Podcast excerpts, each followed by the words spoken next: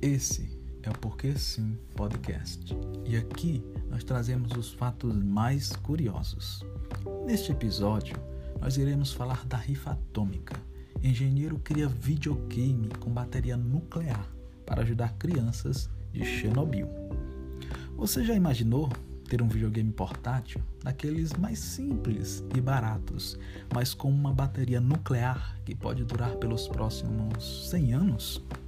Um engenheiro dos Estados Unidos está rifando essa invenção digna de um cientista maluco, daqueles de filmes ou desenhos, para ajudar crianças da região próxima a Chernobyl, na Ucrânia.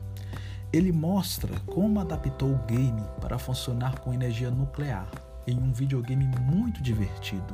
E nem dá para notar se importar com um acabamento que não ficou assim tão legal, já que a energia vem de uma placa colocada de jeito improvisada atrás do minigame. O engenheiro diz que usou um gerador nuclear fotovoltaico de trítio, um isótopo raro de hidrogênio mas graças ao tipo de armazenamento, o elemento emite, emite radiação de tipo beta, de baixa energia, incapaz de penetrar na pele.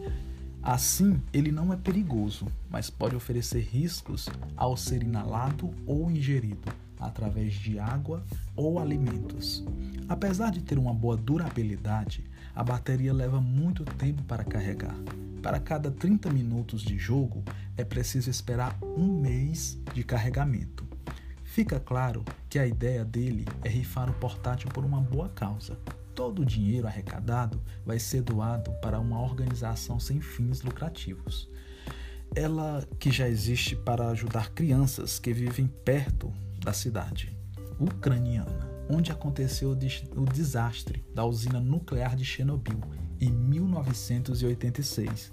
Quem se interessar em colaborar com a, com a campanha, é só acessar o site Harley Up. É possível concorrer ao videogame nuclear comprando bilhetes a partir de 10 dólares. As rifas seguem à venda por mais 10 dias. E esse foi mais um episódio do Porque Sim Podcast. Continue conosco, nos acompanhando pelas plataformas digitais de áudio ou pelo nosso site centernerd.com. Até o próximo episódio.